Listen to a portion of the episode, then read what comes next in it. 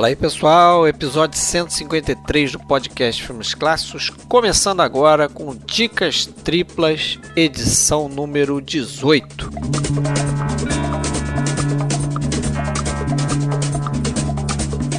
Como de costume, três filmes e três nacionalidades diferentes, um longa americano, um filme inglês e terminamos com um filme brasileiro.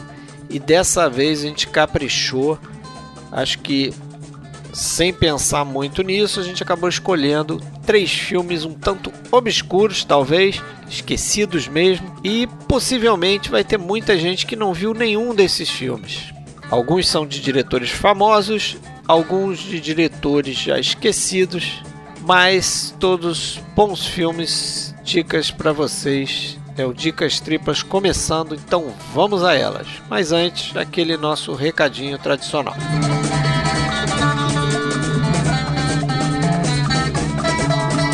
Pessoal, fica aqui aquele apelo. Se você tem uma conta no iTunes e ainda não fez isso, entra lá, procura nosso podcast e dá sua classificação para ele. Dê suas estrelinhas, escreve o que você acha do nosso podcast. Pouca gente tem feito isso, apesar de a gente receber muitos elogios por outros canais. Mas se você quiser procurar a gente por aí, a gente tem conta em diversas redes sociais. A gente está no Instagram, tá no Facebook, tá no Twitter, a gente tem um canal no YouTube, sempre procure por podcast Filmes Clássicos. No Facebook, especificamente, a gente tem uma página e a gente tem um grupo, só que esse grupo é secreto. Se você deseja entrar no grupo, mande uma mensagem para Fred Sanjuro ou Alexandre Cataldo, ok?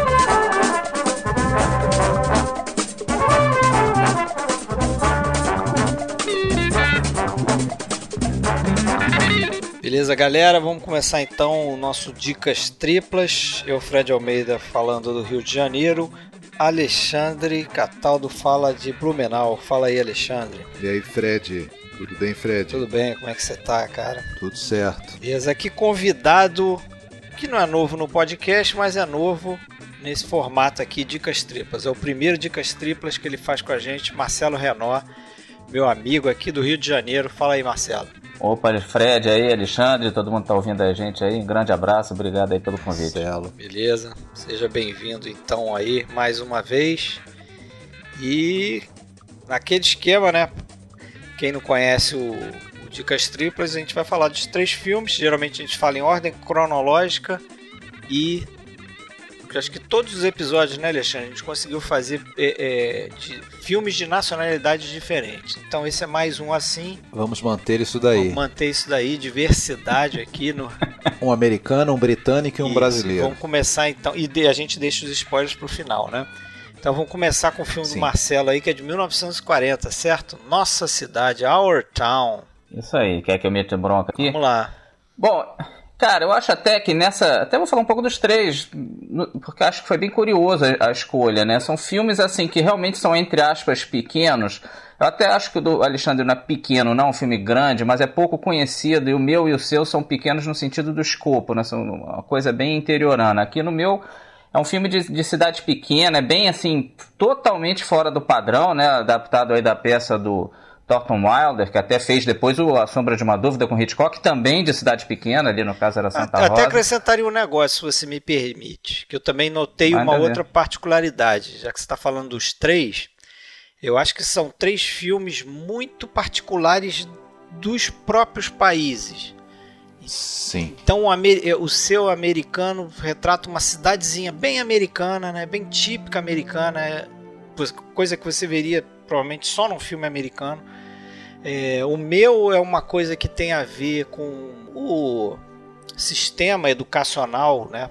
inglês, então professor dentro desse sistema, mas também tem, lógico, a ver com outras questões mais importantes talvez. E o do Alexandre é uma história né, ali dentro do interior brasileiro ali, do, da- daquela região. Bem brasi- É, cada um bem é, característico do seu país, seu é bem país, por aí sim. mesmo. Mas vamos lá pro teu. Então, então, voltando aqui, foi uma peça do, do Thornton Wilder, que foi, ele ligou o Pulitzer, ele ligou três Pulitzer esse cara. Ele, até, até o Hitchcock gostou muito dele, pra você ver como ele é um cara né, bem relacionado, né? Engraçado que ele é um cara que viajava o mundo inteiro, mas ele fez essa, de uma cidadezinha que as pessoas praticamente não saem e tal. E é um filme que quebra a quarta, a quarta parede, Direto. as pessoas falam pra, pra câmera. É, o cara apresenta o filme, não? Agora a gente vai falar aqui de Grover's Corners, que até é uma cidade fictícia. E, e assim, as pessoas falam pra câmera e é, e é bem sobre, é bem existencialista, assim. Eu adoro esse filme, realmente. Eu sei que pouca gente conhece, muita gente até não ele gosta. Ele vai e volta no tempo, né? Vai e volta no tempo. Ele fala coisas que vão acontecer no futuro. Então ele apresenta, por exemplo, o garotinho que entrega jornal e diz: é, ele vai morrer na, é, na França é bem... na Primeira Guerra Mundial. e é bem assim, sem muita emoção. O filme tem isso, ele não é, não, não é para você chorar disso, de saber, caramba, garotinho. É piegas, né? Não é nesse lance. É mais existencialista, entender é. que tudo passa, que, que as coisas é, perdem relevância com o tempo, que a gente acaba esquecendo muitas das pessoas que morrem, né, depois de muito tempo. Todas aquelas, vamos fingir que fosse verdadeiro tudo aquilo, né? Todas aquelas pessoas de 100 anos depois estão esquecidas, né, cara? É, é, é um então, filme que tem esse... Sim. uma sensação muito nostálgica, assim, eu, fico, eu fiquei... Bastante. Imaginando um americano, né, que tenha vivido numa cidadezinha dessa, como se relaciona vendo um filme desse. É porque o filme retrata um período ali do início do século passado, né? Acho que ele conta. Em 1904. É, é, a história começa ali em 1904, né? E é com, como você falou, quebrando a quarta parede, você tem um narrador que a gente não sabe direito quem é, depois a gente descobre que é o dono da farmácia. E pressupõe-se, eles não falam isso, mas pressupõe-se que ele morreu também, né? Não dá essa impressão? É. Sim. Que ele é um morto uhum. narrando o filme, já que ele era o vendedor lá do. do é. Sim. E, do, e, uma loja. e esse lance da quarta parede tá até uma coisa interessante que tem um momento que aparece uma voz que é como se fosse a plateia do filme perguntando, perguntando. pro personagem. O personagem é. responde. Né? Então, muito, é um, muito bacana isso. Bem diferente nesse sentido também. É, e, e, e, e, não dá para esquecer que a gente tá falando de um filme de 1940, né? Eu, eu não saberia dizer, mas eh, ele deve ser porra, um filme quase pioneiro nessa coisa da, da dessa interação, não, quebra de quarta parede, mais do que isso, né? É uma, nesse momento que você falou aí, eu até tinha notado para falar também, tem uma, tem uma interação direta, é. né? De um, de um público fictício que a gente não chega a ver, né? Mas a gente escuta, fazendo perguntas e, e esse narrador presente ali chega a dizer: não, a gente não tem tempo para mais perguntas, essa é a última. Quer dizer, ele brinca com isso de uma maneira muito. É, é, chama atenção, é, né? E assim, em relação à quarta parede mesmo, tipo, quebrar a quarta parede, eu não sei se ele é dos pioneiros, porque tem os filmes dos irmãos Marx, né? Tem os filmes da década é, de tinha isso, que o... de fazer um comentário pra câmera. É, é, o cara faz uma piadinha, não mas tem. não de falar é. mesmo, é. Exato, Esse nível talvez seja, seja um dos primeiros mesmo. Né? E assim, a peça, não sei se vocês chegaram a ler a peça, a peça é excelente também, recomendo muito, tanto o filme quanto a peça. Não li. A peça, assim, ela, ela é toda sem cenário nenhum, né? É praticamente nada. Assim, tem uma outra escada. Ele, ele mesmo reescreve na peça, ó, oh, não dá pra ter quase nada e tal. É um dog e aí, claro que no filme. Seria tipo Dogville, exatamente. Eu pensei exatamente no Dogville. Claro, mas eu acho que o Sam Wood e o William Cameron Menzies, que até se conheceram fazendo o Vento Levou, né? Que o Sam Wood ajudou no Vento Levou e o William Cameron Menzies foi fundamental lá. Aí depois eles trabalharam juntos o resto da vida dos dois. O, o, eles logo viram, não, não dá, né, cara? Aí é forçar demais pro público de 1940 aceitar um tipo Dogville. Pro Dogville já foi forçado, eu me lembro de muita gente reclamando. Só lembrar pra galera que o William Cameron Menzies é o diretor de arte, né? É, exatamente. E aí eles fizeram isso já bem mais realista e eu acho que realmente ficou. Tinha que ser um filme, um filme um pouquinho mais normal, né? Eu acho que seria pedir demais do povo ali que não tivesse nada, né? As pessoas fingindo abrir porta, por exemplo.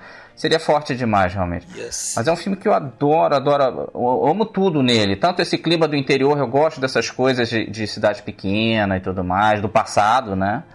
De, de, tudo a cavalo, essas coisas assim. E desse lance, dessa visão mais assim, existencial, de entender que as coisas passam, que, que sonhos não se realizam, né? Praticamente o sonho de ninguém se realiza ali praticamente todo mundo não tem a vida que queria ter levado. Eu acho que é mais ou menos assim a vida de quase todo mundo, né, cara? Exatamente. Então, assim, é bem adulto. O filme é muito adulto nesse sentido. Ele é muito à frente do tempo dele. Eu acho que até. Ele até fez sucesso, mas eu acho que o povo deve ter estranhado, porque ele não é piegas, como a gente falou aqui, não puxa o choro, não é, não é por aí, tem muita tragédia no filme. Mas ele não puxa o choro. É para você ter uma visão um pouquinho mais distanciada e entender as coisas bonitas do dia a dia, que até a gente não pode falar do final do filme aqui, mas é, trata falar. muito disso, né? Deixar pros spoilers. tem um spoiler grande aqui, esse filme tem spoiler grande. Não, vocês, o que, que vocês dois acham? Que eu amo o filme, eu que indiquei e tal. Vocês dois gostam muito também? Como é que vocês viram o filme? Eu não tinha visto, não. Eu escuto, escuto falar desse filme há tempos, eu não tinha visto e assisti, né, com com base aí na tua escolha pro, pro episódio. Cara, gostei demais. E não sei se o quanto se pode falar nesse momento, mas é, principalmente dessa, dessa sensação que fica muito patente ali perto do fim, né? De, de, de que é, aquela coisa do do carpe diem, né? De, de, você aproveite o tempo que você tem, as, as relações, não deixe para para demonstrar o, o, afeto pelas pessoas amanhã, porque a gente, a gente, isso tudo vai passar e vai passar rápido, né? E, e tem um momento ali que, que, depois a personagem ela é ela é, vamos dizer, recordada de, de que cada dia banal da sua vida era rico de, de sensações e de, de coisas que, que valia a pena está é, é tá vivenciando, né? Por mais banais que parecessem na época, né? E a gente, pô, isso para mim toca muito ler isso, né? Porque é, ver, ver isso, no, no, ser lembrado disso, né? Porque é, é, a realidade de todos nós, né? E conforme a gente vai ficando mais velho, a gente vai sentindo gente vai mais, dando, é. abrindo um pouquinho os olhos para isso, né? Quando a gente é jovem, a gente tá meio que é, andando para esse tipo de, de, de reflexão. Quando a gente já vai virando ali o cabo da Boa Esperança, a gente começa a ver que, pô, tem que aproveitar cada, cada instante, né? E, e começa às vezes a se lamentar de não ter aproveitado como deveria o, alguns momentos do passado, né? Porque vai, é tudo muito breve, né? É, nesse, nesse sentido aí eu até lembrei um pouco do Felicidade Não Se Compra, né? Mas aí no final a, Também, gente, a gente pode explanar melhor isso aí, né? É, é um pai sido... Felicidade Não Se Compra, com certeza. Eu acho que inspirou diretamente. É, imagino que tenha sido influência sim, mesmo, sim. né?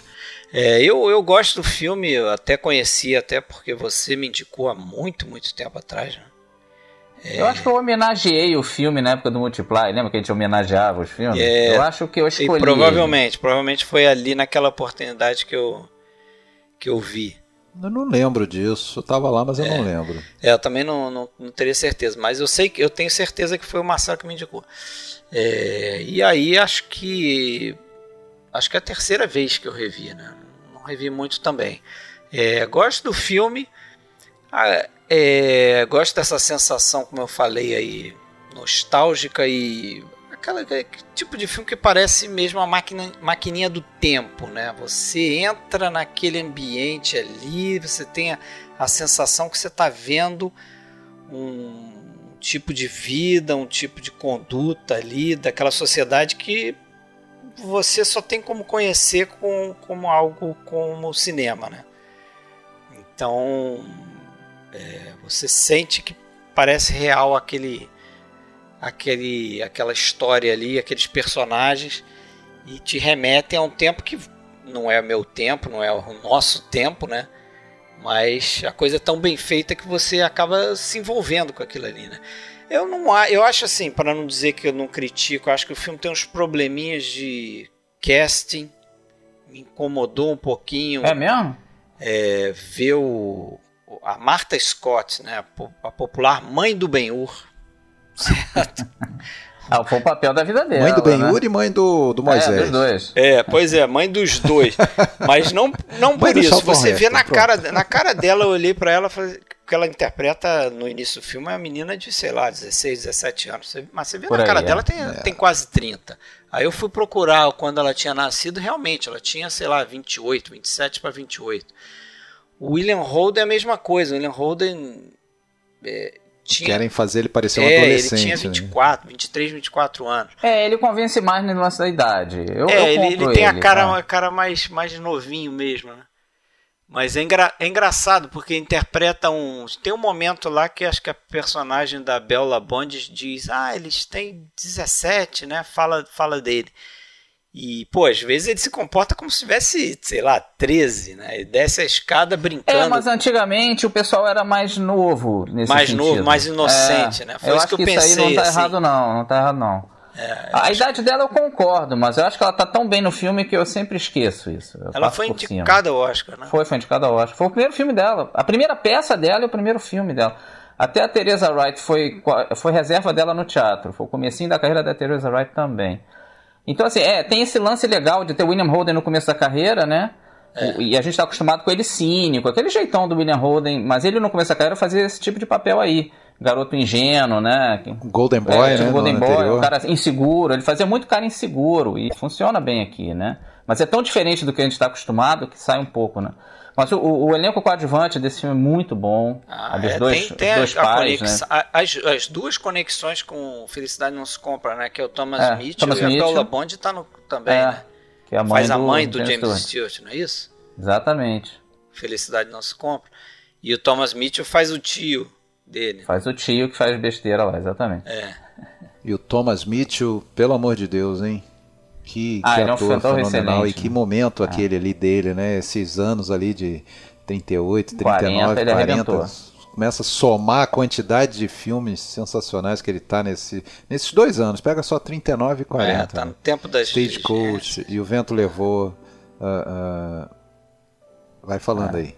Esse Sei aqui. Que ele tá em uns 4 ou 5 aí, grandes. Não, Mulher Faz um Homem. Não, tá, tá alguns. Isso, é, isso. Tá em vários, não lembrar de cabeça. Mas... Ele tem uma cena muito legal que ele dá um esporro no filho, né? E é, tá no é, fim, ó, ele, ele vai voltar, ele vai voltar a cortar lenha, mas por, por, por algum tempo. ele, ele é bem realista. Assim. Não, não mas ele bacana. dá um esporro com classe, né? Dá com um classe, esporro botando o, o, o, o filho para refletir sobre como foi o dia da mãe, porque ele não fez uma tarefa que a mãe tinha pedido, né? É, que a mãe já desistiu, né? É, mas e convenhamos, né? Que é um esporro atemporal, ah, né? Algumas coisas são bem qualquer geração de Qualquer geração, geração Z. É, mas seja... o, o, que não é atemporal é o seguinte: a reação do, do William Holden foi tipo chorar e ah. melhorar no dia seguinte. É. Hoje, provavelmente. nem ouve. Tá é, nem ouvia falar, porra, rapaz, enche o saco, porra. Já que você não ia lembrar de cabeça, tem ali A Mulher Faz o Homem, Vento Levou, Corcunda de Notre Dame. Tem aquele é, Only, Only. Angel Has Wings. É, é, o Paraíso Infernal. Angel né? Wings, é. No tempo das diligências e. Enfim. Ele inventou, é. Pouco antes ali, Horizonte Perdido, Cruz dos Anos. E outra coisa que eu, que eu acho foda. adulta do filme, eles até fizeram como monólogo interior, que na peça eles falam para outras pessoas, mas realmente ficou melhor o monólogo interior que é na hora do casamento. A, a personagem da Martha Scott é apaixonada pelo George o, o, o, filme inteiro. Mas na hora do casamento você vê ela com dúvida, você vê, pô, será que é para casar mesmo? É, isso é muito legal, porque um filme hollywoodiano da época ia glorificar o amor totalmente, né? Tipo, não ia ter a menor dúvida que ela queria casar. Sim. E ali ela tem dúvida, ele tem medo de virar adulto, né, cara? Vai virar um chefe de família, aquelas coisas. O pai dele duvida se ele vai ser um bom chefe de família, acha ele muito novo para isso. É bem bacana, todo mundo, até o padre, né? Todo mundo tem seus. O padre falando, pô, quantos milhares de, de casamentos eu fiz? Quantos que eu me lembro? Uns dois ou três, né? Porque a maioria passa batido, né, cara? É bem é, o filme é bem adulto nisso, bem sim. à frente do tempo dele mesmo. A peça é, tem também. até um ainda sobre essa questão de interação com a câmera, né? Tem um momento muito interessante que o que tem um corte que é o, o narrador botando a mão na, na frente na, da câmera. Na lente, é? Na lente, e depois ele tira, e aí você vê que teve um corte, né? Porque é. tá, a, a câmera tá focalizando, acho que a personagem da Bella Bond, e de repente fica escuro, porque alguém bota a mão na frente da lente, e aí quando ele quando tira a mão, tá o cara lá em pé narrando. E isso, cara, a molecada faz direto aí nesses vídeos aí. Estão copiando o Our Town. É, pois é, já tinha em 1940. Tem que ficar achando que tá é inventando verdade, alguma é coisa. Né, fazer esse corte com a mão. Muito interessante notar essas coisas, esses detalhes técnicos. Agora, só falar pro povo que de repente não conhece, que é normal porque esse filme é pouco falado mesmo, acho até que parte da graça do Dicas Triplas é trazer filmes não tão manjados, né? Isso. E assim, ele, esse filme caiu Sim, em domínio claro. público, e isso é sempre ruim, parece ótimo, mas é sempre uma droga. Aconteceu com a Dora Vagabundo também. Então a qualidade da- da- do filme não é tão boa, o som, ele tem problema de som, às vezes eu não entendo tão bem. É, cair em domínio pú- público tem esses problemas, porque ninguém, como é um filme que todo mundo pode ter acesso e vender, inclusive, é, ninguém quer também tomar conta dele, então não é restaurado. Então, por exemplo, eu, gosto até de ver o filme com ele tem legenda em inglês, que me ajuda, que às vezes eu não consigo entender tudo. Então, de repente, quem vai ver vai ter um outro probleminha com isso. Mas fora isso, tem a vantagem também de que está disponível em tudo quanto é lugar, cara. Tudo quanto é site tem esse filme, porque. É, É fácil fácil, de de ver. Eu acho Ah. que isso é importante a gente falar sempre, né? Quando faz dicas triplas. Não, um filme de, É, molinho é de fácil. ver. É, não tem problema nenhum, né? Assim, Deve ter até no YouTube se bobear. Não, tem mil versões no YouTube, porque ele é de graça. Exatamente. Qualquer um pode botar. Você pode botar se quiser. Se quiser botar no podcast muito claro, você pode botar. Não tem dono o filme mais, né? Eles deixaram cair em domínio público. Então deu esse problema. Aliás, A Felicidade Não Se Compra é outro filme que aconteceu isso e ficou popular por isso. Porque todas as televisões podiam passar o filme a hora que quisessem, e aí ele passou a, em Sem todo pagar Natal direito. sem pagar direito. Então todo Natal, todas as emissoras botavam Felicidade Não Se Compra, ele ficou famoso. É, mas o, o problema desse aqui é que não atingiu o status de classe. Não, não chegou a esse Felicidade nível, não né? se compra e acontece isso que você falou. Ninguém restaura o filme, né? Pra mim ele tá ali com Felicidade Não Se Compra. Eu gosto tanto quanto. São dois filmes muito, muito bacanas. Eu acho o É, a maioria das pessoas prefere o outro. compra mais redondo, mas Ah. realmente esse aqui, assim, se você É irmão, pensar nessas questões Ah. de inovação, ele é mais Ele é mais inovador. nesse sentido, né? com certeza. Ele tem, por acaso, ele tem. Você sabe se ele tem lançamento em home video no Brasil? Não que eu saiba, mas é isso que eu falei, né? Você vai em qualquer site, é, É fácil, fácil achar na- na rede. Imagino que algum Deve lugar tenha ter, né? legenda em português. Então tá, vamos ver onde é que é pra curtir lá, quantas milhares de curtidas pra eles resolverem restaurar o War Town. E depois a gente fala no spoiler aí, porque tem um final bem famoso desse filme, que é diferente da peça. Mas aí se a gente entregar aqui, o pessoal vai ficar chateado. Não, é. Deixa pro spoiler. Deixa. Agora, Marcelo, o Marcelo não, o Fred, é, tava me atentando. é, a gente pode falar, o podcast vai ao ar dia 15 e em breve vai ter a- uma live do podcast Filmes Clássicos de filmes metalinguísticos. Eu, eu não lembro, mas eu acho que esse filme não, não tinha sido incluído Na lá ou, lista, ou né? está por lá.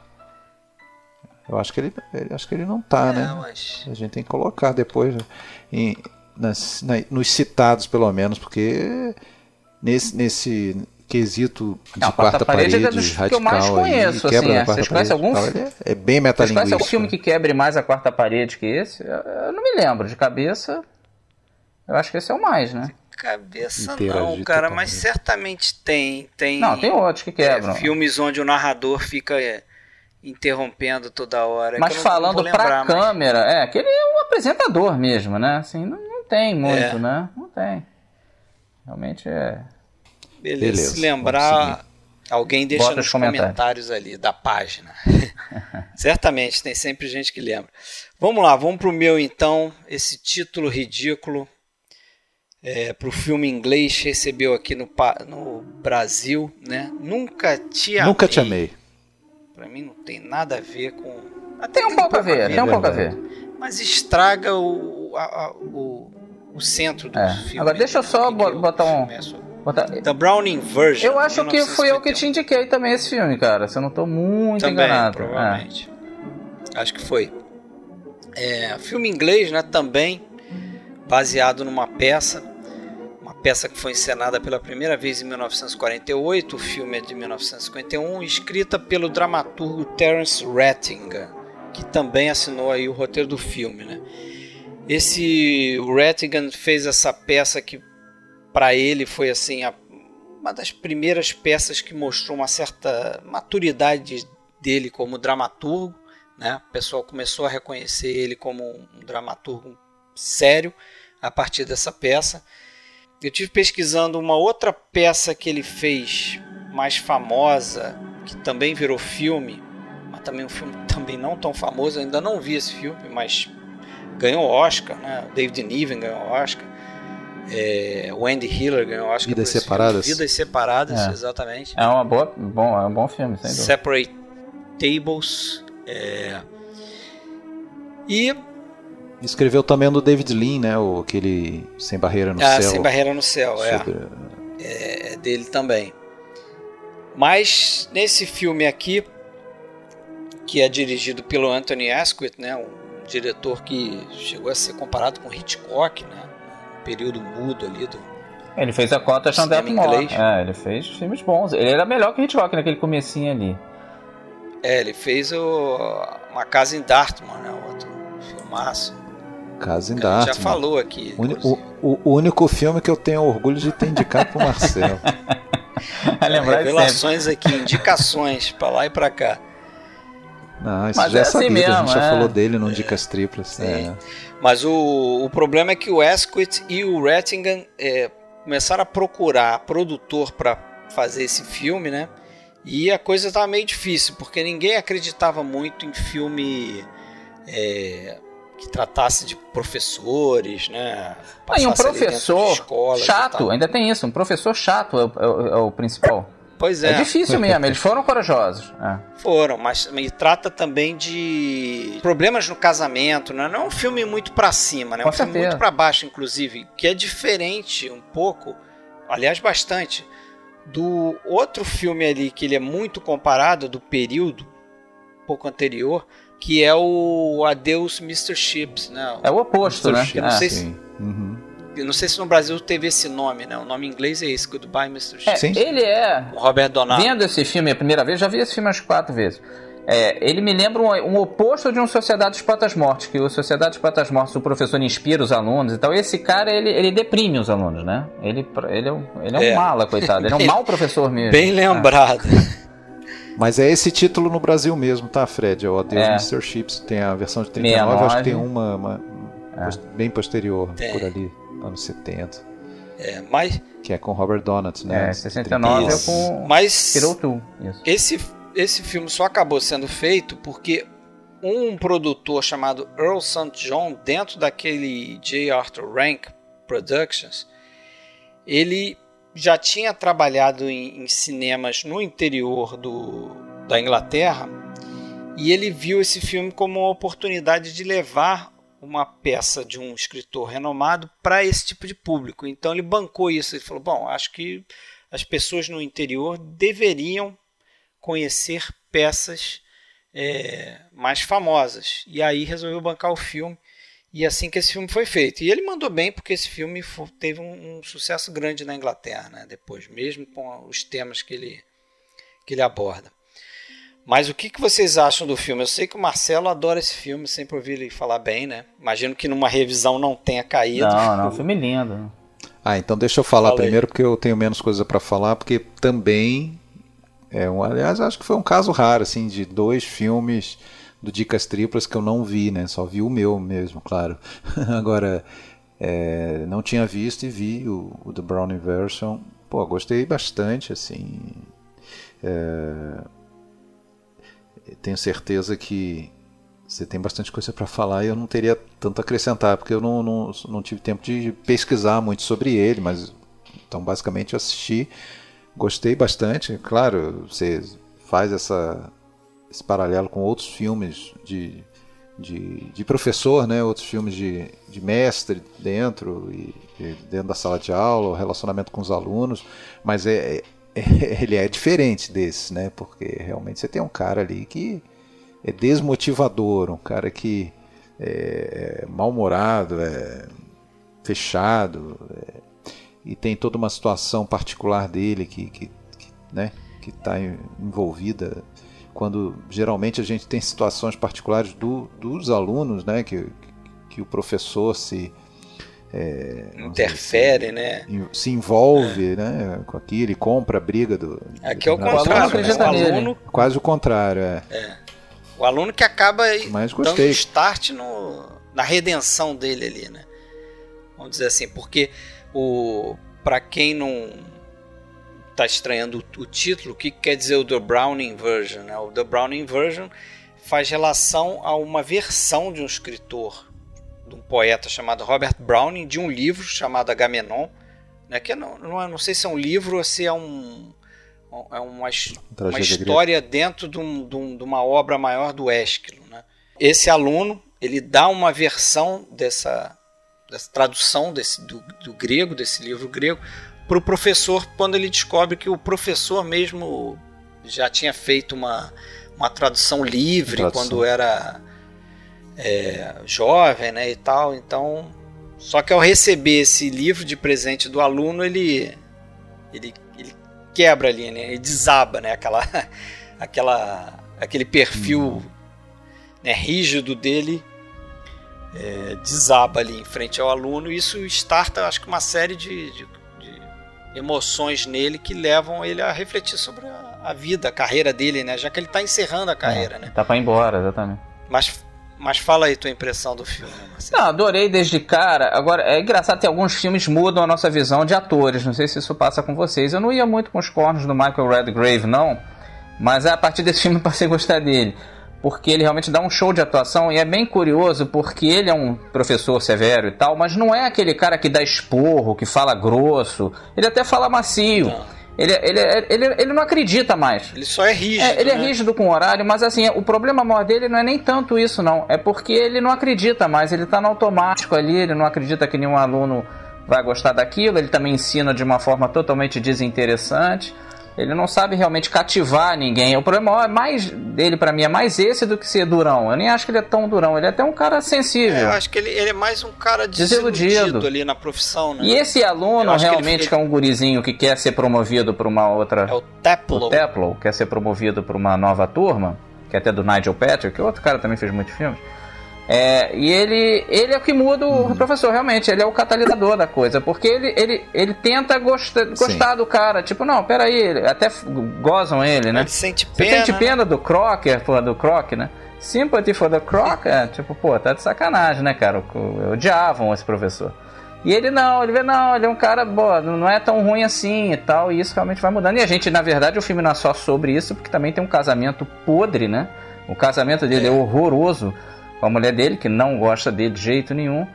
E a gente vê o, isso também. É, são duas histórias no filme, né? Do professor que não sabe cativar os alunos e da, do, é, e da opressão do casamento temas. péssimo. E ele com aquela fleuma, né? Que ele sabe tá sendo traído. Depois a gente acaba sabendo que ele sabe, né? Mas enfim disfarça isso é. muito bem, assim.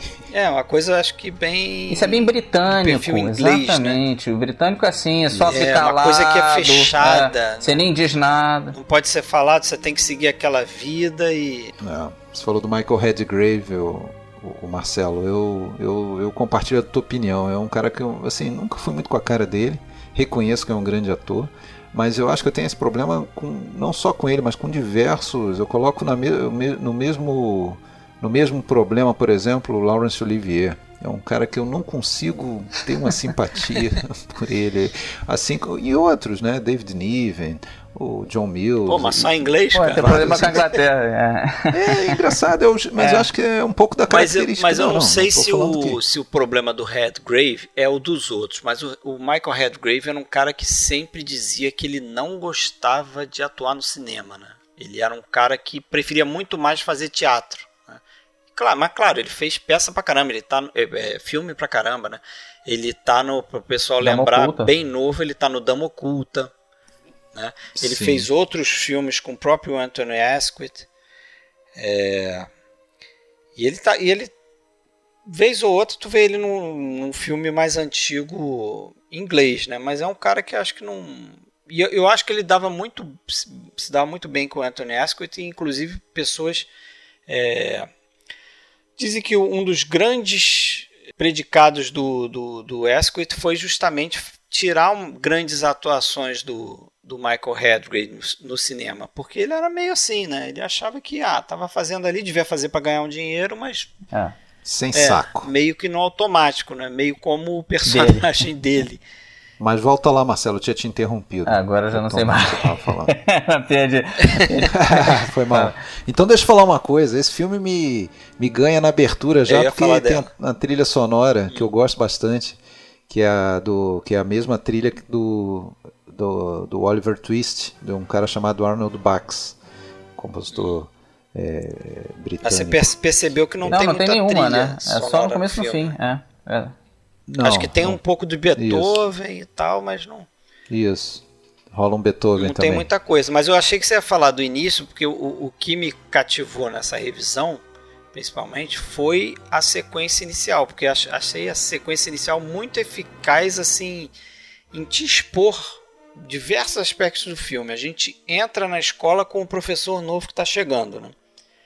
Então a gente está do lado de fora da escola, a gente vê duas pessoas caminhando, que eu acho que é o diretor e esse cara, né? a gente não sabe quem eles são. E aí tem um garoto esperando na porta, os três entram e tem aquela cerimônia. Né? Naquela cerimônia a gente já fica sabendo que o, o tal do professor Crocker Harris tá, tá, se aposentando tá porque tá com problema de saúde e tal, vai mudar de vida. É, a gente fica sabendo que ninguém gosta dele, né? Pelo menos os alunos ali fica claro na, nesse momento que os, os, alunos não levam ele a sério, estão vibrando porque ele está tá se aposentando. É, fica claro também, se você percebe ali os diálogos mais íntimos entre a esposa dele com a, o tal do Hunter, que é um pro, professor. Os né? olhares. Os né? olhares, a forma como ele, ela cobra ele de ir na casa, né? Ah, não, você vai, né? Vai sim, né? Não, não sei. Aí ela fica me olhando. É. Já sabe que tem alguma é, parada ali. tem alguma parada ali. Né? Com o personagem do Nigel Patrick, né? Que uhum. curiosamente é o, um do, uma das pessoas que mais simpatiza com a condição é, do Crocker ele é Harris, né? Apesar é pelos olhos ali... dele que a gente vê a mudança, né, do, do Crocker, né? Ele, ele se interessa. É, né? não, e, eu, e é ele que, que incentiva ele, tipo, a largar a esposa, né? o amante fala pra largar a esposa e não é pra proveito próprio, é, porque, tipo, cara, sai dessa. É. Pois é, não é para proveito próprio. Isso eu tive pesquisando também e tem uma relaçãozinha com o Agamenon, que é o livro, né? Porque no Agamenon a, a morte do rei é nas mãos da esposa. E nesse filme aqui tem um momento que esse, esse Hunter, esse professor que está traindo com a esposa do Crocker Harris, fala para ele, ó, larga ela porque ela vai te matar. É claro que ele está falando de matar no, não no sentido é. físico, né? O Crocker Harris até pergunta, uhum. matar como? Vai me envenenar e tal? Tipo essas coisas né, meio que debocha dessa ideia, mas ele fala, não, não é isso que eu tô querendo te dizer, vai, te, vai matar a tua ah. alma, né? Porque é, ela é do tipo que... Já tinha matado, né? deixa ele ter nenhum tipo de felicidade. No momento que ela viu que ele teve aquele aquele boost ali quando ficou emocionado recebendo o livro do garoto, né, como presente, ela vai lá e diz que não, ele te deu isso aí porque ele quer ela uma promoção. Ela escrotizou né? total. É. Até porque o, o próprio é, personagem do, do, do Nigel Patrick nessa altura já já, já desistiu dela também. Já desistiu não, já, já, já conseguiu perceber que é uma tremenda uma sacana, né? E que não, não merece ter o, ter o afeto dele, né? Enfim. Teve ali um, uma paixão, né? Uma coisa, mas não, não tem por que continuar, realmente. É. É, é uma tomada de consciência dele também, é. né? De certa forma apesar de do filme ser é, Os dois mudam, né? Ah, sim, é. Ele, ele, o Frank Hunter, também meio que dá uma evoluída no meio do caminho. É, né? percebe que, que não é o tipo de pessoa que ele. Porque o perso personagem dele é o solteirão ali, né? Você vê que ela fala, ah, e as suas outras namoradas, não sei o quê. Quer dizer, o cara tá ali, dá sua aulinha e tá pegando, sei sim, lá, sim. as mulheres. de repente tá pegando mulher de aluno, mulher dos colegas. Mulher do colega ele tá pegando, né? Pô, e tem o, aquele Wilfred Hyde White, né? Aquele cara. Que é o Pickering do My Fair Lady, é. né? É, é, exato, é impossível você ver aquele cara ali e não lembrar dele. Aquele ele, rosto alongado. Né? É, e, e, não lembrar também do, do, da cena breve dele no Terceiro Homem, né? E também. Ele não tá no Terceiro Homem? Tá, tá. Que, ele faz aquele da, da palestra lá. É. E ele é, o, né? ele é o mala, né? O falso, né, cara? Fica só, não, é, não sei o quê. Ele é um mala, né? É. Estereotipado nesse tipo de papel, assim, né? Agora, só para falar um pouquinho do Asquith, né? Que eu não sei se a gente vai ter outra oportunidade. É, ele é um cara, assim, uma das figuras mais influentes no, no cinema inglês, né? Muito porque ele, ele chegou por um bom tempo a ser presidente do, do sindicato né? da, da indústria. Ele era é, filho de primeiro-ministro de um rapaz chamado Herbert Asquith, que chegou a ser primeiro-ministro hum, da Inglaterra, olha só. Não, e não só primeiro-ministro, não sei se você sabe disso. O, o pai dele prendeu. prendeu o Oscar Wilde, exatamente, e ajudou a, ah, é? e ajudou a criar leis anti-gays. E o Terence Rattigan, autor da peça, é gay. Não, e o Asquith é, é homossexual também. O Asquith era homossexual, mas ele não era declarado. É, e o Rattigan fala, eu conhecia teu pai muito bem, cara. Teve uma animosidadezinha então... no começo, assim. Mas acabaram pois se é. superaram, então. Vocês veem algum tema, tom homossexual no filme? Não, não, tem gente que fala do, do Hunter pra ele no fim, mas eu acho que é forçado. Eu não vejo, não. Não, não vejo, mas eu vejo assim, o, o que dizem, né? É que pro Asquith, sendo um homossexual reprimido, o, o personagem do, do Cocker Harris. Garoto não, do Crocker Harris. Era algo muito ah. próximo, né? Porque ele também vive uma situação ali de repressão. Né? É, e é bom lembrar pro pessoal que de repente não entende, o povo de hoje em dia, ah, reprimido. É, é, tinha que meio que ser, porque era crime na Inglaterra, você ia preso se fosse gay. Então. Não é porque o cara era é mal resolvido, não. Você tinha que esconder, porque se não esconde, é. vai pra cadeia, meu. nível hard. É, nível né? hard. O povo não tem noção do quanto o mundo avançou nos últimos anos aí. Era cadeia. É, discriminação nível hard. Mas tem, tem essa relação, né? que as pessoas falam dele com, com esse personagem, né? E, e, pô, bem verdade, assim, quando ele faz esse filme, ele já está sendo visto como um diretor meio já, né, não muito importante, né?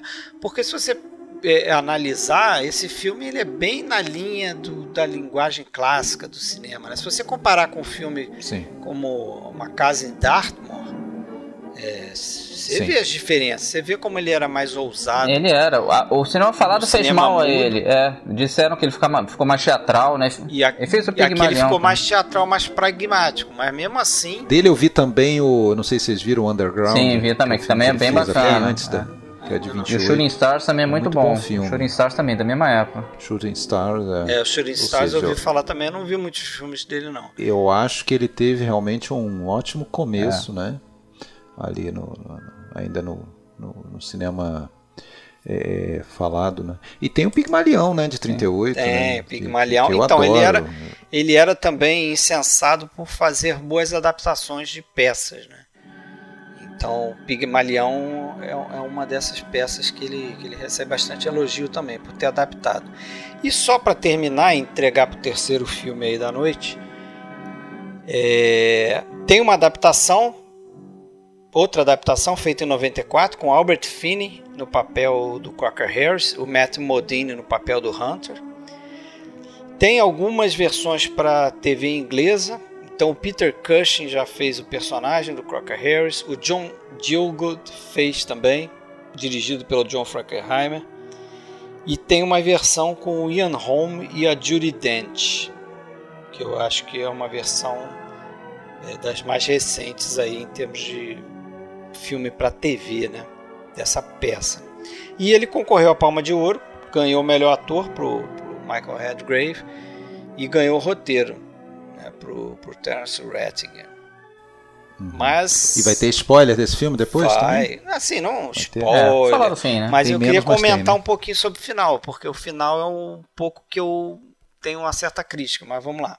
1964, manda ver. Vamos de Selva Trágica, né? filme do Roberto Faria de 64, já que estamos precisando colocar mais filmes brasileiros no, no podcast, né? recebemos esse comentário aí esses dias e de certa forma procede, a gente até gostaria de, de falar mais, assim como de vários outros filmes mundo afora, mas não, dá tempo, né? Vamos devagar e sempre.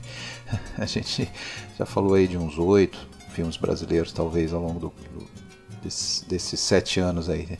É pouco, mas estamos falando. É, o Selva Trágica é o filme que o, que o, Roberto Farias faz em 60, começa a filmar ainda em 63. É, é o filme seguinte ao Assalto ao Trem Pagador, né? Que é o, vamos dizer, eu acho que é o principal filme dele, filme de maior sucesso que fez realmente bastante sucesso, né? E, e, ele começa no mesmo ano ainda, em 62 já. Não sei se é o de maior ah. sucesso, né? Porque ele fez Roberto Carlos aí, então. É.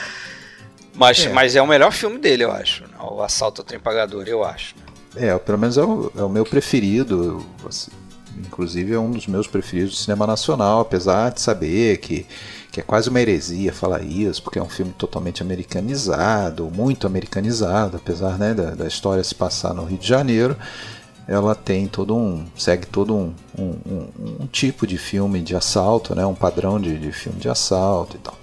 É, até, até por causa dessa vinculação, né, com com o cinema urbano, né? Ele já tinha feito, bom, é um cara que vem da Atlântida, né? E já tem essa, essa pecha, essa marca, né? De, de, de trabalhar dentro de um estúdio, no, nos moldes tradicionais e quando começa a dirigir faz é, primeiro comédia, depois vai fazer o, o Assalto ao Tempo Pagador. Então ele tinha ali uma, uma certa é, crítica, né? um olhar meio torto para ele, de que ele não estaria muito é, engajado na, nessa revolução, nessa esse movimento do, que estava surgindo do cinema novo, até um pouco para isso. Ele fala isso, né? Ele fala que é, que, que, odiava esse rótulo né, que se dava ele, né, ah, filme urbano é com Roberto Farias, era comum se falar isso. Né. Então ele, como ele gostava muito do livro Selva Trágica, que tinha sido escrito em 59 pelo Hernani Donato, um cara de São Paulo, depois de falar um pouquinho mais dele também, é, ele resolveu fazer esse filme, né, e foi um filme até bem difícil para fazer, filmado lá no, no, no interior, né, do, do Brasil, lá na, na fronteira com, com o Paraguai, Mato Grosso, atual Mato Grosso do Sul. É, e, estranhamente, né, apesar de dele estar tá procurando aí um alinhamento até um pouco com o cinema novo, indo para fazer um, um, um, cinema mais de, da realidade, do interior, não é aquele Nordeste tradicional, né, de, de outros filmes da, marcantes do cinema novo, mas é, é interior também, é um, é um, é um filme com, com uma nota aí de realismo social. Apesar disso, ele acabou sendo um pouco criticado, né? Esse filme não foi tão bem recebido, né? Na época, pareceu um filme meio desconexo e tal, e, e não fez esse, um grande sucesso, né? Ele acabou meio que tendo que voltar pro, pro é, foi um fracasso. Né? Na verdade, foi, foi uma ferrada na vida dele essa. Ele ficou devendo grana mesmo. E ele teve que partir para os filmes do Roberto Carlos e tudo mais, exatamente. Tirou ele do rumo. É, ele ficou um ano depois, né, sem fazer filme, ele deu uma desanimada e ficou endividado. E eu acho que ele ficou trabalhando em televisão. Na época estava nascendo a, a, a, Rede Globo e tal. Acho que ele chegou a trabalhar. É, ele foi sobreviver, é... exatamente. Foi para por dinheiro mesmo. É, do ano. E aí quando ele e, e, quando foi fazer um filme, ele fez aquele é, Toda Donzela Tem um Pai que é uma fera. É, ele partiu pra comédia de volta, né? Assim. Tinha feito Rico, Ria Toa, exatamente. Que eu não vi, que era. É, e depois parte para os do Roberto Carlos. Então, realmente, ele precisou pagar as dívidas, né? E esse que era o filme que ele tinha até bastante expectativa, assim, em termos de, de filme autoral e tal, acabou meio que saindo pela culatra, né? Tinha essa certa má vontade. Ele, ele diz que esse filme foi bem recebido por quem foi ver ah, o filme. Porque é um grande filme, Só que é, exatamente. A é. propaganda. É, só que ele, ele falou que até o assalto ao trem pagador é, ficou pouco tempo em cartaz. Né? Que o filme fez muito dinheiro depois porque acabou indo para o exterior e tal. Ele falou que o mesmo aconteceu com esse filme até um pouco mais, de maneira mais intensa. Ele disse que esse filme ficou uma semana e já, já foi retirado do, dos cinemas. Então, assim, é, na hora que, na visão dele, ele, ele fala isso, falou isso em entrevista, né? Roberto Farias, que faleceu, vai fazer três anos, mas tem entrevistas aí né, dele até, até o final e, e ele dizia que na, na visão dele, na hora que o filme ia começar a ganhar público, né, aquela coisa do boca a boca e tal, da, da propaganda boca a boca, é, o filme saiu de circulação. E acabou meio que esquecido mesmo, né, um filme que ninguém fala, é, tem, uns, tem alguns problemas, eu acho, que é um filme que parece que falta alguma coisa nele, em termos de, de, de motivações e tal, mas enfim, eu acho que como, primeiro, parte quase documental daquela realidade que, porra, pra mim, quando vi o filme a primeira vez, tem uns 5 anos, porra, eu, eu, assim, foi uma, uma, um impacto no sentido, porra, nunca ouvi falar de, dessa realidade que tá mostrando ali, né? A gente sabe lá do cangaço, a gente sabe do até do do, do, do, do, da Amazônia e tal. Essa realidade da, pessoal pensa em. Você pensa em, em, Mato Grosso, você pensa em Pantanal, Mato Grosso, você não, não lembra nem que existe lá o ciclo da erva mate é, na fronteira com o Paraguai, ou que existiu isso de uma maneira tão poderosa como existiu aí por cerca de, sei lá, 70 anos, final do século XIX até por volta de 1950, né? E é a realidade que está no filme, uma, uma, grande, um grande monopólio que existiu. Né? Bom, antes de prosseguir, digam o que vocês acham do filme. Até pegando essa ganchinho aí, até parte do. Até tem uma frase, não sei se é no fim do filme, não chega a ser spoiler isso que eu vou falar, não, porque é só um subtema que exatamente as pessoas não têm noção do que é a vida dessas pessoas. Né? A gente toma lá a erva mate e não tem, não tem a mínima noção do é. perrengue que é para ter, pra ter aquilo na tua mesinha. Coloca né? uns dizeres, né, no final. E, é, isso, quem não conhece. Isso certamente acontece com, com é. várias coisas aí, né? A gente com certeza. não se dá conta. Isso é do romance do Donato. Eu gosto do filme também, já tinha visto, acho que foi indicação sua, Alexandre. Então, esse, esse Dicas Triplas aqui, na verdade, já aconteceu antes, né? espalhada aí pelos Você anos. Você já conhecia o filme, Marcelo? Já, já, já, já conheci. Eu até eu fui ver a Cidade Ameaçada agora por causa dele, que é uma trilogia, né? A Cidade Ameaçada. É, a Cidade Ameaçada eu também já tinha visto, eu acho que eu vi na época que eu vi esse filme aqui.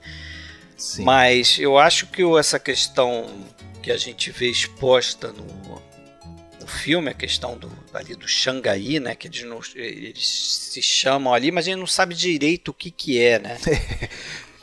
Deixa eu só fazer só fica... um parênteses. Não, mas só, só para concluir, porque essa questão eu acho atualíssima, porque você você é, pesquisar aí, isso acontece, acho que até hoje, não com, com, com esse grupo de pessoas, mas esse tipo, esse modelo de dominação acontece é, até hoje com mulheres que é, são vendem para ela a ideia de que elas vão trabalhar fora, vão trabalhar na Europa.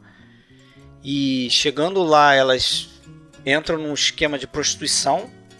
E nesse esquema de prostituição, ela, ela, ela tem que pagar a moradia dela, tem que pagar a alimentação. E a carícia. E ela vai criando dívida nunca e nunca sai, sai tá disso devendo.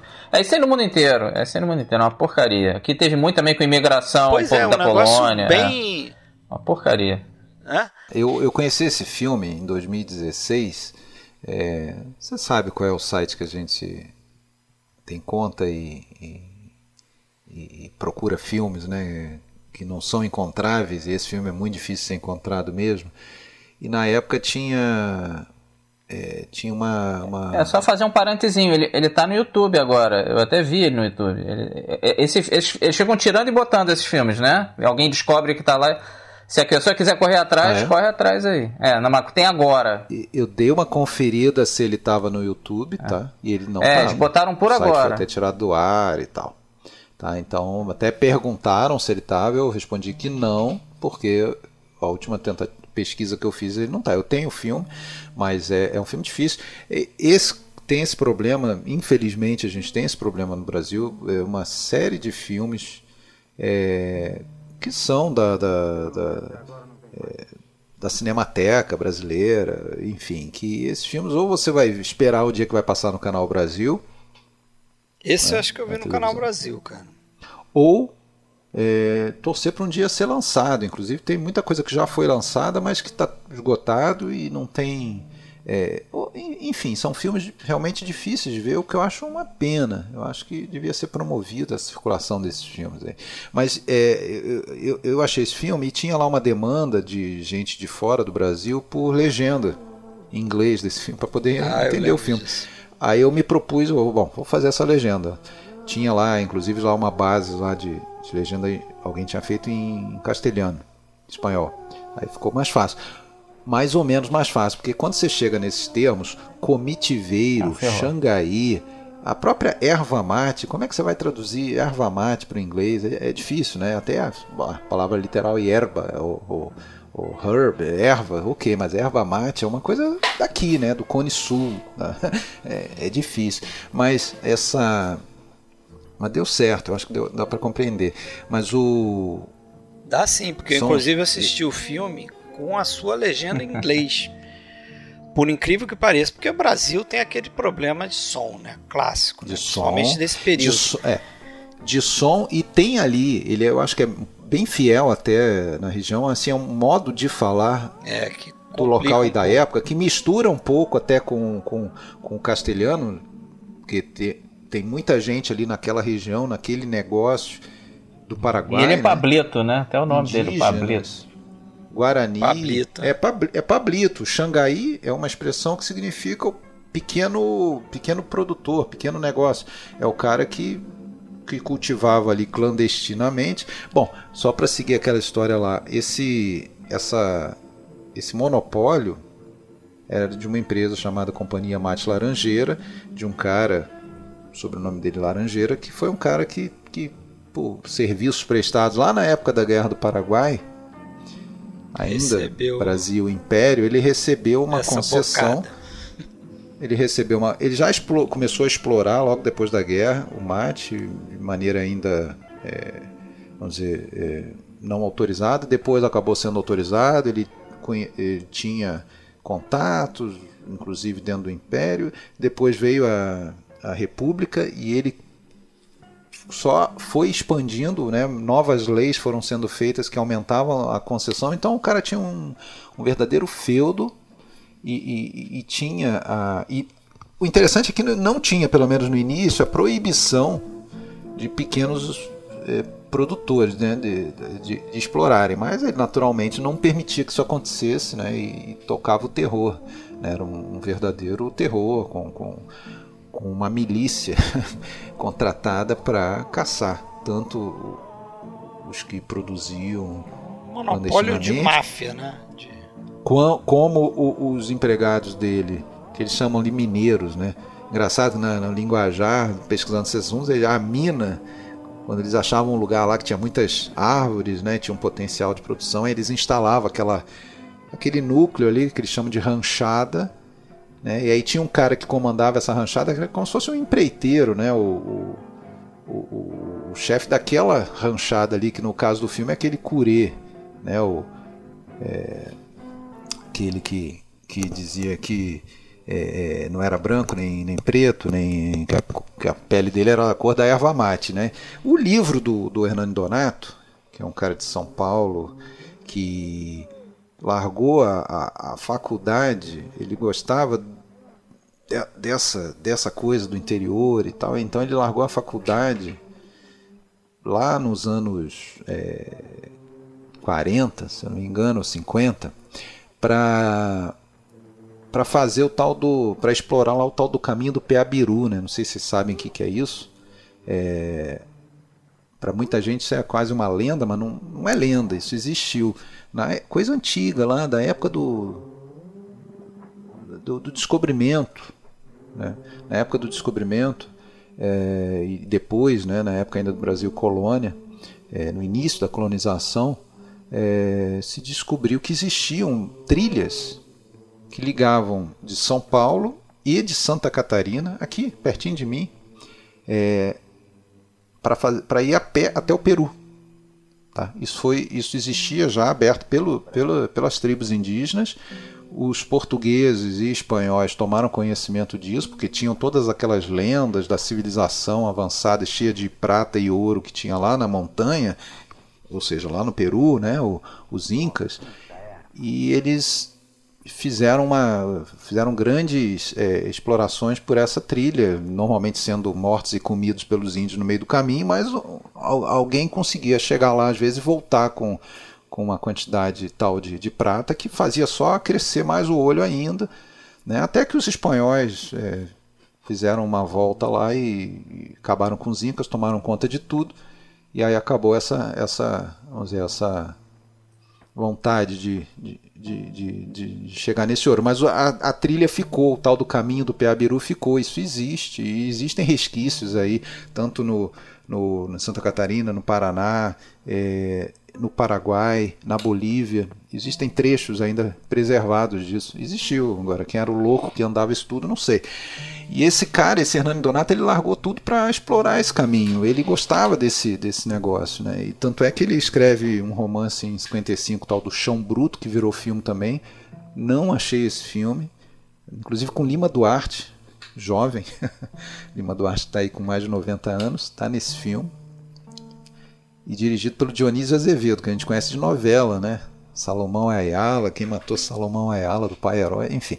E depois ele escreve esse Selva Trágica, né? Que, que acaba virando filme. É um, romance que dá para vincular com o Vidas Secas e, e, e tem um, um, outro romance que eles conversam muito, que é o A Selva, um, até escrito por um português, que é sobre a é bem parecido assim, mas é sobre a exploração da, da, da, da borracha né, no, na Amazônia.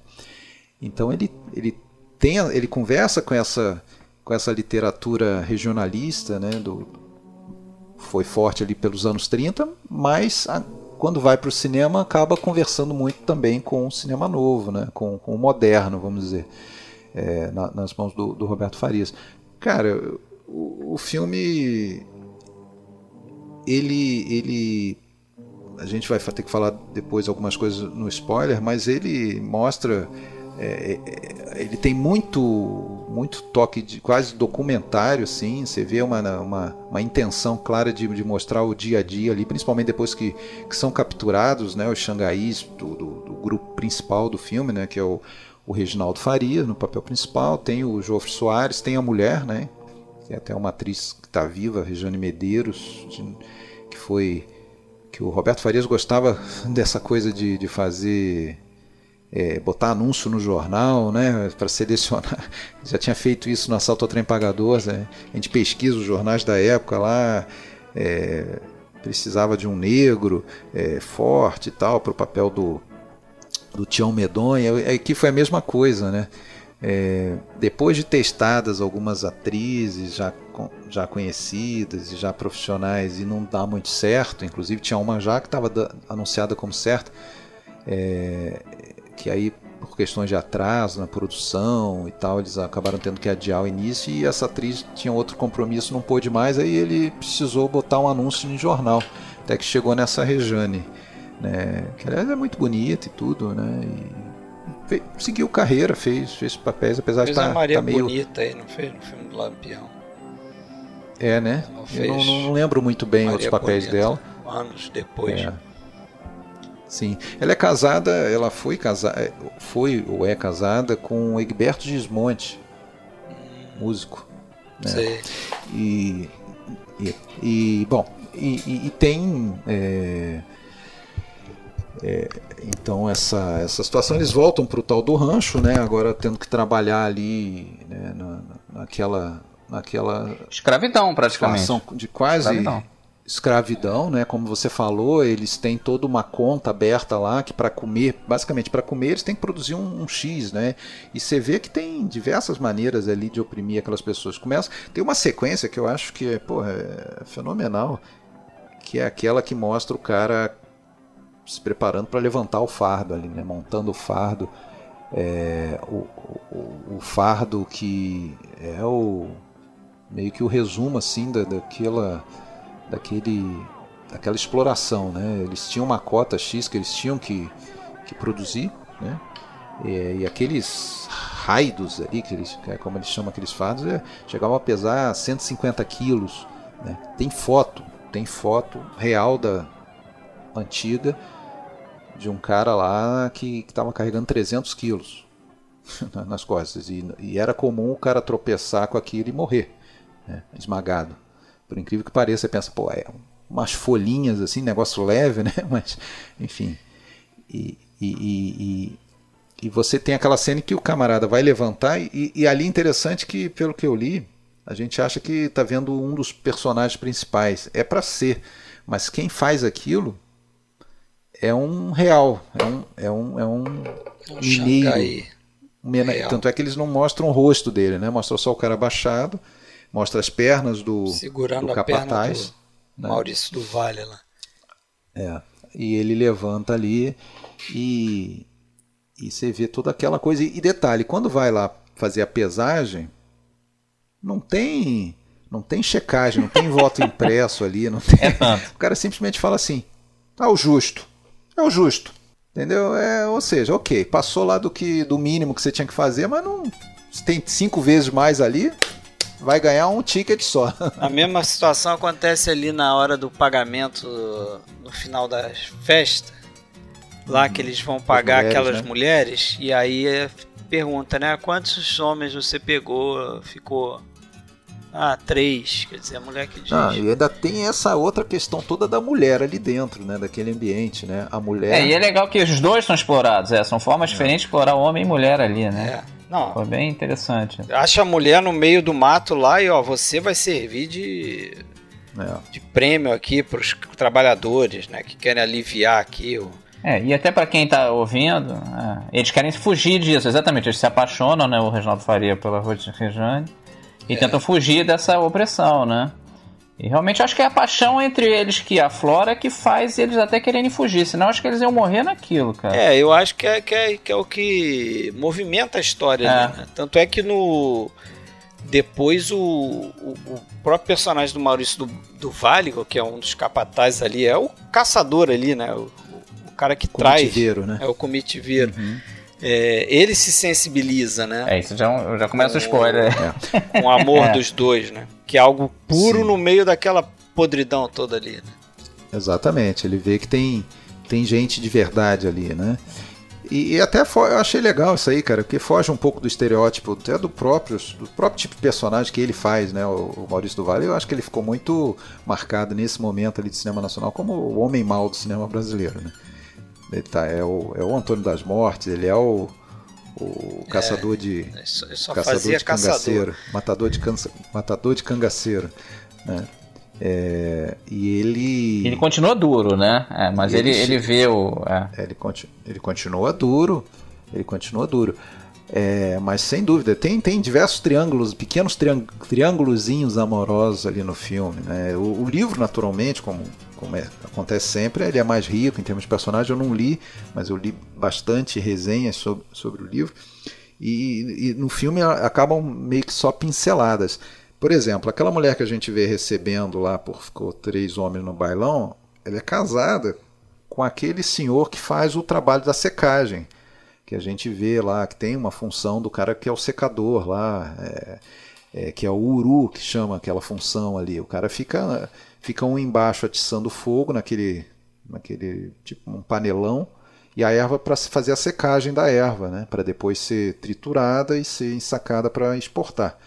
E, e, tem um senhor que faz esse trabalho. A gente vê numa cena a mulher dele indo pro, sendo levada para o baile, naturalmente já sabendo que é para dormir com, com, vários ali, e ele lá meio quase numa prisão, né? A gente vê a cara dele entre, entre as grades assim. É, então tem, ela vai ficar com três. E tem uh, um, momento, é, passa bem rápido no início do filme, no início ali da, dos trabalhos, aquele outro rapaz que, que é Xangai, que está junto com, com, com, o Pablito, ele, ele troca uns olhares com uma menina, né? E essa menina depois vai ser embebedada e vai ser estuprada pelo por um barbudinho lá, que é, que é tipo um assessor do, do comitiveiro, né? E, e depois, no, depois até o Jofre Soares lá, ele pega ela desacordada, né? Pra, pra levar ela pra, pra, pra casa dela, né? Você vê, tem uns, um casal mais, mais velho ali, presumivelmente são os pais, né? E, quer dizer, você vê toda uma situação, meio uma adolescente, a menina, né? É, então você vê uma situação horrenda mesmo, né? E claro, o triângulo amoroso principal, que é daquele Isaac, né? Que vocês têm razão, eu acho que é aquilo ali que motiva realmente o, eles a fugirem, né? É, e, ele sabe, é diferente até um pouco do personagem do Jofre Soares, né? Do, do Pitã, que no livro inclusive parece que ele é irmão do, do, do Pablito, mas que ele ele, ele não quer fugir, um pouco... né? Ele quer pagar as contas e, e, e, sair na boa. Só quando, quando ele vê que vai ficar naquela, naquele círculo vicioso ali, ele fala: não, então tem que fugir, porque os caras vão me manter aqui nessa sacanagem. Porque é isso, o cara vai pagar as contas. Ah, não, aí tem um detalhezinho. Não, na verdade, quem tirou as coisas aqui foi você, então você é, aumentou é, sua é. dívida. É uma porcaria, porque você recebe muito pouco pelo que você produz. E aí qualquer coisa, é, é, é a escravidão que existe em todo lugar do mundo, a escravidão é, escondida, né? Aí você vai comprar uma pinga, pinga, ah, a pinga é 20 reais. Pô, totalmente real, sabe? A pessoa não tem como pagar é, aquilo. Tu ganha é. 50 de salário. Aí você não vai beber é nada, você não vai comer nada, não vai ter um lance com uma mulher, que o cara tá no meio do mato, né? A vida dele é, é péssima. Ele quer curtir um pouquinho. Só que você curtir é caríssimo. o cara fica preso, como tem casa de prostituição, Sim. que a mulher até para continuar vendo os clientes, ela usa droga, eles vendem a droga para ela hiper cara, ela tá sempre devendo, ela nunca paga, ela continua se prostituindo, nunca acaba, né? Até ela morrer, né? É a realidade, né? Acho que a estrutura do filme, apesar de ser bem clássica, assim, é bem bacana. A gente vê o início ali, vai entendendo aos poucos, né? Que eles estão ali é, fazendo uma exploração clandestina, tanto é que ele está lá em cima do, fica em cima da árvore vigiando e, e, e depois aquela cena que eles fazem a venda para um comprador clandestino que depois acaba sendo caçado também, né? E eles estão lá comemorando, né, o resultado da venda e daquela quebra a trilha sonora para abruptamente, né? Acho bem, bem legal aquilo, né? Eles estão festejando, a música alta, aquela música animada, daí a pouco a música pá, para, você só escuta lá o É para matar do, dos comitiveiros, né? E, e, aí eles voltam para aquilo e depois tem o terceiro momento, né? Que, que é o da mais uma tentativa de fuga no final, né? Que a gente vai deixar falar nos spoilers. Só queria também falar uma coisa, cara. Esse, essa pesquisa ao rever o filme me fez conhecer aí o, o trabalho do Luiz Bonfá, um compositor e, e, e, violonista brasileiro, né? Que eu já conhecia de nome apenas, não, não era versado na obra dele. Fui ao pesquisar mais, ele é o compositor, ele assina a trilha, né? Ao, ao ir atrás da, da, da, da trilha que eu acabei não achando, eu descobri mais obras dele. É um cara respeitadíssimo lá fora. Elvis Presley cantou música dele em filme. É... Ele trabalhou no Orfeu do Carnaval também. Orfeu, Ele né? trabalhou no Orfeu do Carnaval, Orfeu trabalhou Negro, com Tom Jobim, é. exatamente. Sim, é, sim, fez, tem duas músicas dele na, na, trilha do Orfeu, sendo que uma delas virou assim, tipo assim, aquela, aquela música que todo artista tem que vai acompanhar é. ele até o final da carreira e todo, todo álbum ele tem que regravar e é. todo...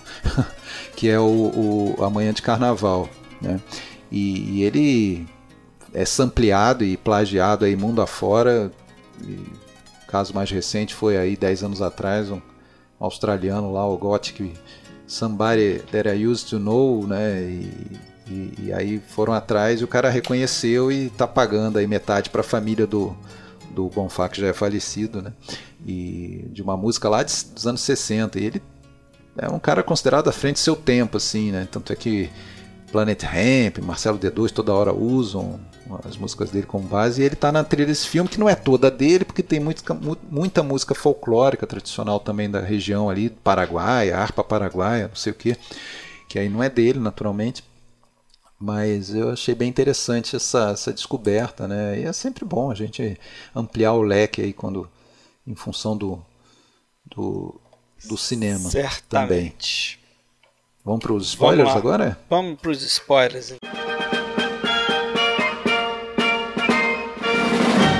Ei, Fred, esse podcast pode conter spoiler. Vamos lá, Marcelo. Nossa cidade, spoilers. Esse tem bastante, tem, é né? porque aqui. É, um tem, truque tem, Primeiro, aí, né? assim, falar do próprio filme, né? Ela, claro, morre, né? E eles falam aquilo de, de novo. O filme é todo assim, num tom tranquilo.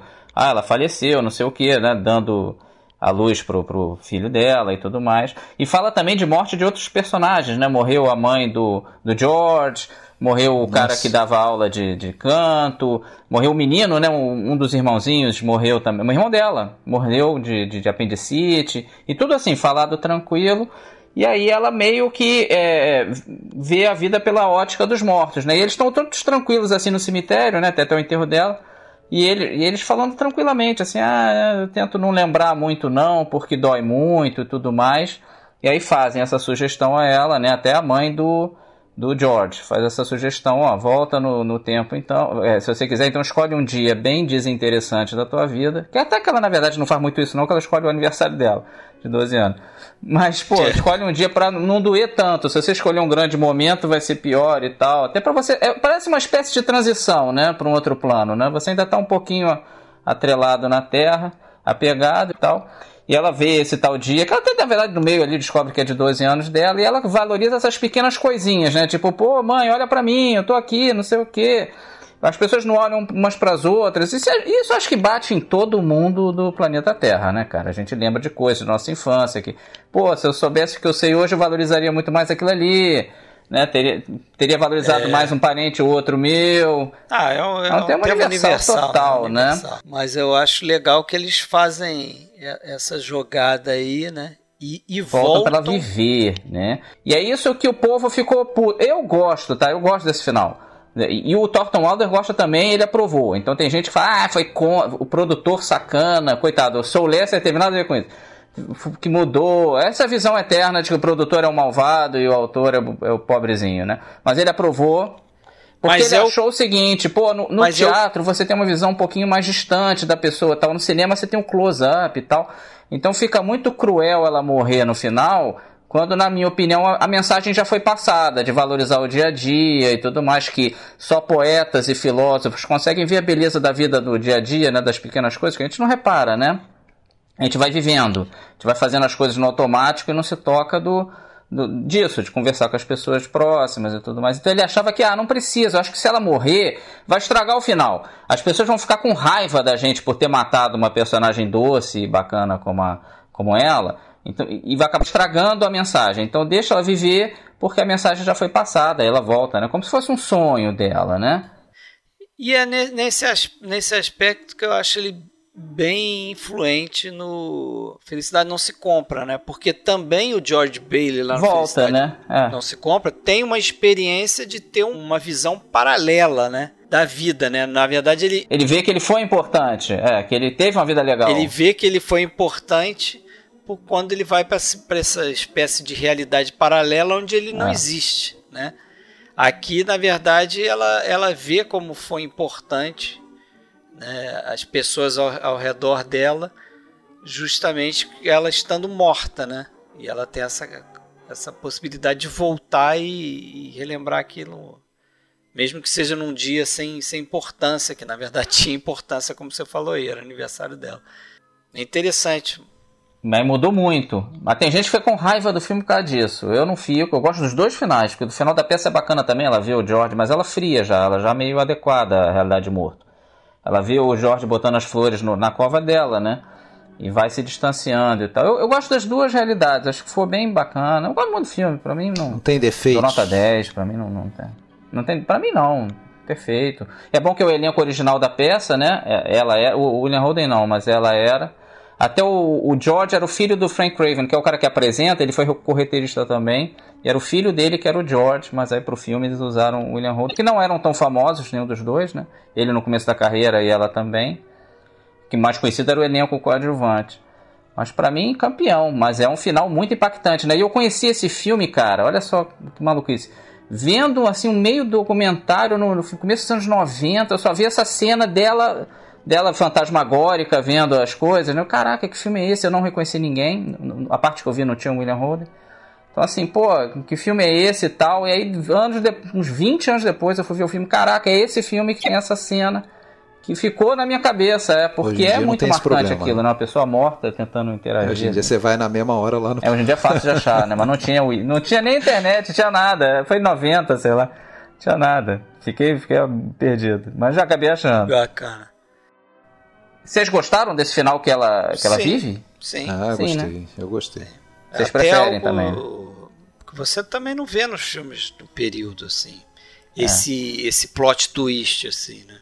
Hoje é super... Não, e, seria, e seria muito pesado, eu acho, se ela morre no filme. Eu acho que o Thornton Wilder tinha razão. Eu concordo. É, ainda assim. mais para um filme americano, né? Filme é. americano dificilmente vai, vai fazer isso, né? É, é isso que você falou mesmo, Marcelo. Ele, o filme já te já mexeu contigo. É. Já tá cumprida a missão. Pode dar uma aliviada ali.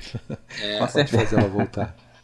Então, é, é um pouco o, o que eu vou falar do meu, assim, né? Que eu acho que o final do meu, do The Browning Version, eu acho ele redondo demais.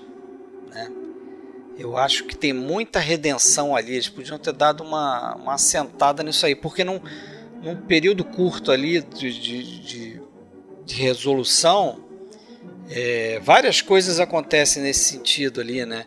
Ele que não enfrentava a mulher, de repente ele enfrenta, é, como foi sugestão do, do Hunter. O garoto se empolga com a tradução do livro dele, né? Rouba o livro da casa dele, lê. Elogia. É, é o livro que. aquele livro que ele tinha traduzido, o Agamenon ele tinha traduzido no, na adolescência dele lá e tal, livremente. Ele só menciona isso pro garoto, mas não mostra o, o trabalho, né? Que inclusive estava inacabado. Mas o menino consegue ler porque rouba o livro dele. E adora o livro. Ele tem aquele discurso, né? Que o discurso é a grande parte da redenção dele ali, né? É, ele, um pedido de desculpa mesmo. É, é ele assume a, a, falha é. dele ali. E é bem curioso é, que o cara pediu para ele inverter, né? Que ele Isso. provavelmente daria um discurso chatíssimo, né? E Sim. o cara que, que ele acaba não aceitando, né? E o cara faz de primeiro, e um discurso babaca, né? De, de ah, obrigado, pelo, vamos tentar é. ganhar da Austrália. É um troço besta, né? E o dele é que é emocional, né? Ninguém é, esperava o, aquilo. O professor que, que iria por último, né? Era o professor, acho que de educação física, que é o. Jogava o, cricket, é. O cara jogava cricket e tinha sido selecionado para a seleção inglesa. Então ia defender a Inglaterra. Então imagina o status de herói que o cara tinha é. na, na, escola, né? E realmente o, o, diretor queria que ele falasse por último, porque sabia que o Crocker Harris ninguém gostava. Ia matar. é, mas ele tinha o direito de falar por último, porque ele era mais antigo e tal, né? Com certeza. Então ele, ele, ele exige esse direito no final. Esse, o diretor fica naquela, vai, não vai. É, mas acaba cedendo e ele dá aquele discurso que. É curioso que ele começa, Fred. Eu não tinha me tocado isso até essa vez. Ele, come, ele ia fazer o discurso babaca dele de sempre. Ia, ia, no ia. meio é que ele muda, ele vê, porra, não dá, não vou continuar com essa é, babaquice, não, cara. Parece que até o último momento ele tá tentando ah. reprimir a coisa, né? Mas tem é. uma hora que a, a represa estoura. E aí estoura, não, não, a coisa não fica melodramática, é, é, piegas nem nada, né? Tanto é que ele dá o discurso dele naquela, fazendo a meia-culpa dele, mas né? Aí vem aquela ovação toda, né? o pessoal aplaude, mais do que aplaudiu o professor lá do, do cricket. E, e no final tem essas coisas que ainda servem para forçar essa redenção. É, que eu mencionei aí. Mas o que, que vocês acharam? Não é um final ah, eu, eu adorei. Não, eu, né? eu não tenho. É porque você é um cara um pouco ranheta e não gosta de coisa muito bonitinha, não. Eu gostei. Eu não, mas é o tipo final bem Hollywood. Sim, o, agora é curioso. Eu não li, não. Eu não li o, a peça. Mas eu li que a, o final da peça termina com ele avisando o Headmaster, que é o, o Hyde White, ó, oh, eu, eu não quero mais fazer por, por primeiro, não, eu quero ser o último. Terminaria aí, eu não li, eu não confirmei, mas eu, eu também um não cara... li, mas eu, o final não tem esse discurso, eu acho. Não é, tem um discurso. De repente você ia gostar mais, porque essa é uma meia redenção. Você entende que ele vai mudar, mas ainda não mudou, né? É. Talvez você ficar um negócio mais disso. suspense, tá vendo? Mas eu prefiro eu que certo, tenha. Eu, eu, eu porque o, o autor que, que, o livro que... ficou, o filme ficou mais ah, mas eu, feliz, né? É, é mas eu prefiro mas... isso do que o não, coito ficou... interrompido do, do, vou fazer, mas não fiz, entendeu? Ficou o final, o final mais didático. Ficou, ah, mas ficou, é, ficou bonita aquela cena dele falando não, não aqui. Ficou ruim, mas Pô, não, não acho que só não é totalmente de... do meu gosto. Ah, mas vamos mas... lá é, pro terceiro aí? Já tem uma hora Selva e meia, trágica. mais ou menos, quase. Selva Trágica, bom, Selva Trágica ele tem todo um fatalismo ali que é chegou algum crítico dizer que fugindo, era um né? filme muito Raul Walshiano. Ele lembra um pouco, talvez, ali o, o Rai Serra, né? O seu último refúgio. Sabe, o que eu vi? É, lembra o Rai Serra mesmo. Eu vi também gente comparando com os Spartacus, que ele seria é. como os Spartacus é, brasileiros. Eu, eu, eu li um esse negócio também. do, do Raul, Raul Walsh ali. Eu acho que difere um pouco, porque nesse caso a gente não está falando de um criminoso fugitivo. Talvez para aquele naquele momento né, de, de status ali daquela companhia é, ele, ele era ele é o rebelde, o, né? Ele é. era o delinquente, ele era o, o ladrão de, de erva mate. ele era o, o, fugitivo. E, mas é um filme fatalista, né? A gente vê isso muito aquele personagem do Pitã, né, do Jô Soares, que eu acho que não está ali por acaso. Ele é um cara que parece que já consegue entender tudo que está acontecendo, né? Já de início, quando ele percebe aquele triângulo amoroso formado, né? O interesse do, do Isaac pela mulher, pela Flora. A gente já vê no olhar dele aquela. Tá bem claro ali aquele vai dar merda. e, e, acaba que aquilo ali que alavanca os problemas deles, né?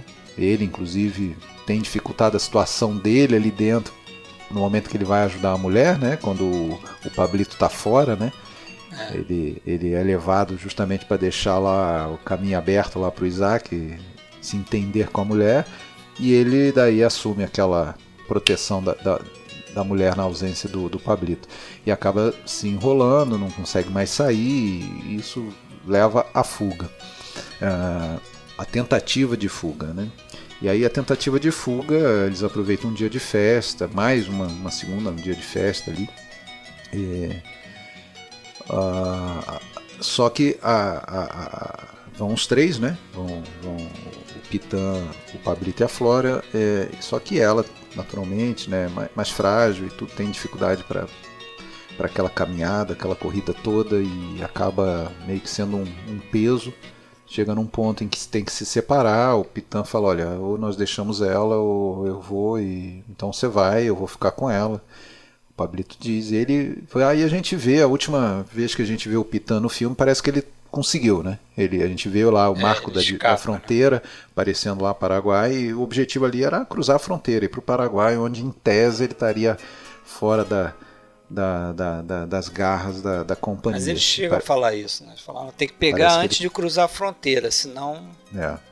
É, não, mas inclusive depois, o, o, no finalzinho, naquela, naquela aquele longo diálogo pré-morte ali do Pablito, fala, e o seu amigo? Aí ele fala assim, ah, esse vocês não pegam mais. Querendo dar ainda entender que ele já foi, tá, tá salvo. E ali parece que ele já estava perto também, né? É, eu não sei se isso aparece no filme, mas pelo que eu li no, no romance, isso fica bem claro: que ele chega a ver o marco da, da, da fronteira, na, naquela tentativa de corrida final, quando parece que ele sai assim da, da, da, da floresta e vai para uma área mais escampada pra, e começa a dar uma corrida que seria tipo o final ali, e aí atingem ele, aí ele cai ali ali e ele fica. Né? E tem aquela troca de, de elogios ali, né? Quase um. Me lembrou até o, o De Niro com o Alpatino fogo contra fogo, né? Um quer ferrar o outro, mas é, se elogiam né? e se um reconhecem, fala, pô, gostei de né? me pegar com você, gostei. Pô, se eu quisesse ter um, se eu tivesse um irmão, eu queria que fosse é, honrado como você, pena que você está do outro lado. É, até diz que quando, quando você descobre pessoas de valor, elas estão do outro lado, né? Tem um lance também é. assim legal. Aquele, o final para mim é, é maravilhoso, e cara. No, eu acho para mim no final ele sabe que vai morrer, ele sabe que não tem mais, não vai ser dado mais é. chance para ele, ele acaba pede para ele, ele mentir para mulher. Ele foi atingido, já tá para morrer, mas ele acaba ele próprio se matando, né? E eles é, ficam com a mulher.